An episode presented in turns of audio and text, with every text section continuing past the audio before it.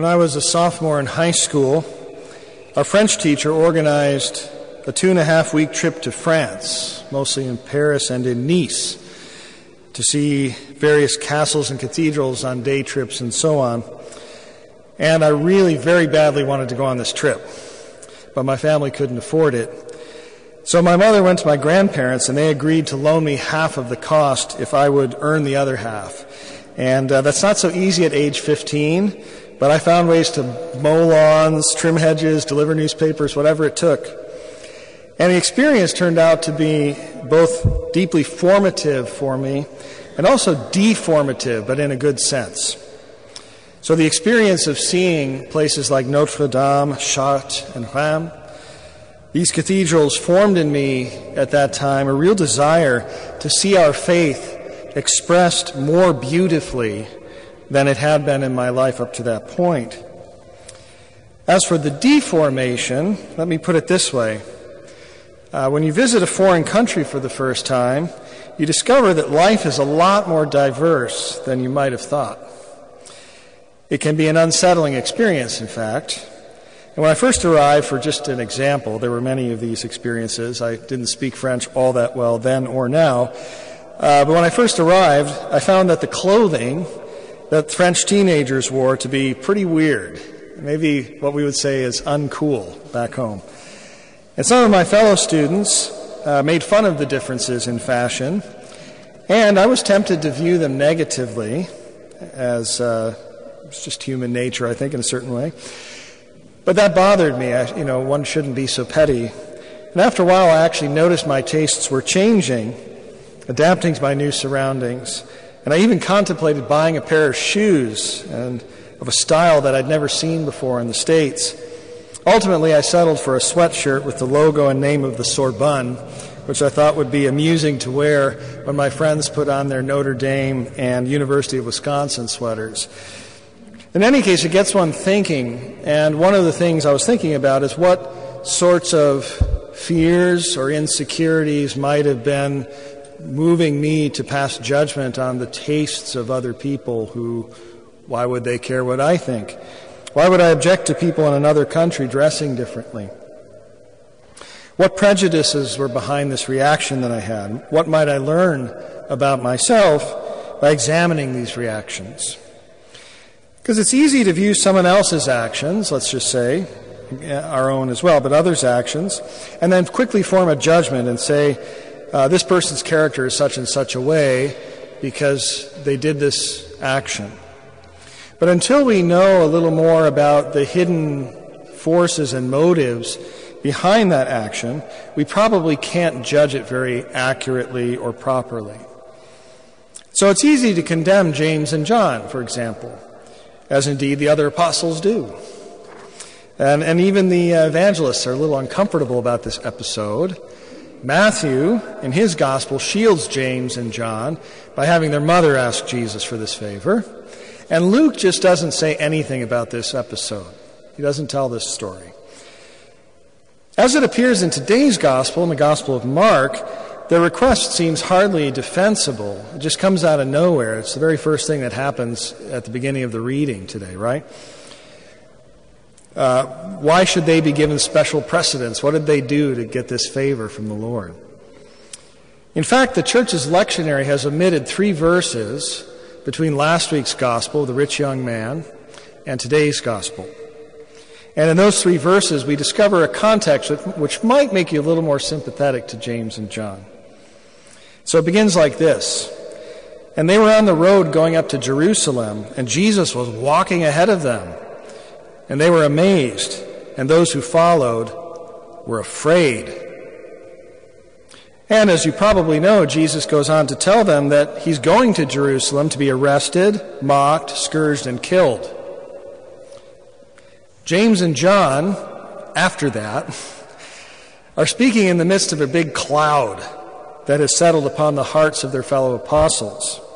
We have good reason to think that they too are afraid, but we know as the sons of thunder, they like to put on a brave face. So perhaps they're even trying to work up the courage not to leave Jesus at this point and to continue following him into this dangerous situation. So they say, if we're going to do this, we want to sit at your right and your left hand. And it's interesting, Jesus does not rebuke them. He uses this question to give a, a rather different teaching, a new teaching, about how authority is to be exercised. And let's say uh, it sounds easy to lead by being a servant, especially before we get the leadership position. I can speak from some experience. It sounds like, like it's going to be a cinch. Everybody else, all those other leaders, make the mistake of lording it over people. I won't be like that. Not so easy. Because in real life, what happens to servants and slaves? To be a slave of all is to risk being exploited by all. One might even be mocked one might even be spat upon or tossed aside, which is to say, one might be treated like Jesus in Jerusalem. One of the great monastic founders, St. Pachomius of Egypt, he discovered this difficulty when he made his first foundation. It's very funny. There are several different versions of his biography in different languages, and most of them cut this passage out. It only uh, survives in one uh, Coptic dialect uh, describing him. So he decides to take Jesus very literally. This is his whole program as a monk, is to do exactly what the Gospels say. So he is going to serve every one of his brothers. He's going to be first by being last. And what happens? They took advantage of him. and they did so to such an extent that he had to drive them all out with an ox goad. Right? So it didn't work. First experiment in Cenobitic monasticism was a failure uh, because Pachomius was trying to be a servant. It's not easy. So, what does he do instead? Does he get cynical or resentful and now he's going to boss everybody around? He did not return to a model of leadership, to lord it over his monks and demand obedience, to use coercion and intimidation. No, he didn't do that. What he did is he wrote a rule. And he, even the abbot, was going to be subject to this rule. So, this is the beginning of this new idea of a monastic rule, by the way. St. Pachomius did not give up on the ideal of imitating his Lord by becoming a servant, but he sought a different way of serving. In this case, service by teaching. And to, to, teach, one has, can only teach what one knows. So this puts a big demand on the spiritual leader to become a holy man himself uh, before he can start teaching. And then he leads by his own submission to this common rule, to the gospel, to the rule, etc. And this is to say that he conquered his fear and frustration not by giving in to the urge to control others so that he doesn't have to be afraid, they'll do what he wants, but by patience, by long suffering, and especially by faith, like not giving up on this ideal. And this faith is grounded in the faith that Jesus has. Because Christ himself is going to, by virtue of being a servant, end up dying for us all. So that has to be part of the deal uh, if we're going to be leaders. And rather than lord it over others, Jesus willingly allowed himself to be put to death. He handed himself over to just those leaders who lorded over others, and that's, that was the end of his earthly life. But he trusted that the Father would protect him and vindicate him, that he would ultimately triumph by his patience. He would triumph over death by allowing himself to be put to death. And this is the, the difficult secret of the life of service. It's really the cross. To serve without bitterness or regret or resentment of those who might take advantage of us or of those who exercise power in an effective way by intimidating others we, we must accept the cross in our lives. We must accept being united to Jesus in his passion, that is to say, in his patience, his willingness to suffer while others figure out what has to happen. Death to ourselves, let's be honest, it won't feel good initially. At the very least, it will cause us discomfort.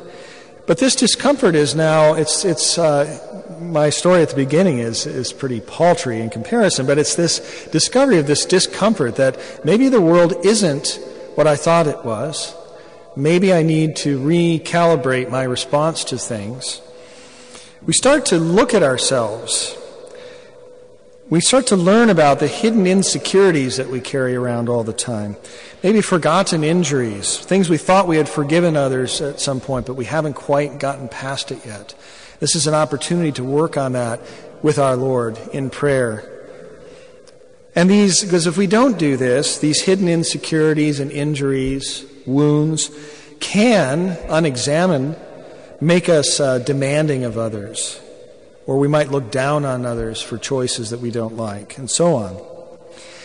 Rather, by adhering to a life of diaconia, service, we will discover opportunities for purifying ourselves internally, for purifying our love for others, and even for ourselves and for God, since we will no longer be demanding, like James and John, preferential treatment from God. And in this quiet way, we will evangelize ourselves. The good news will become real in us. We will also evangelize others as Christ, the true servant of all, comes alive in each of us.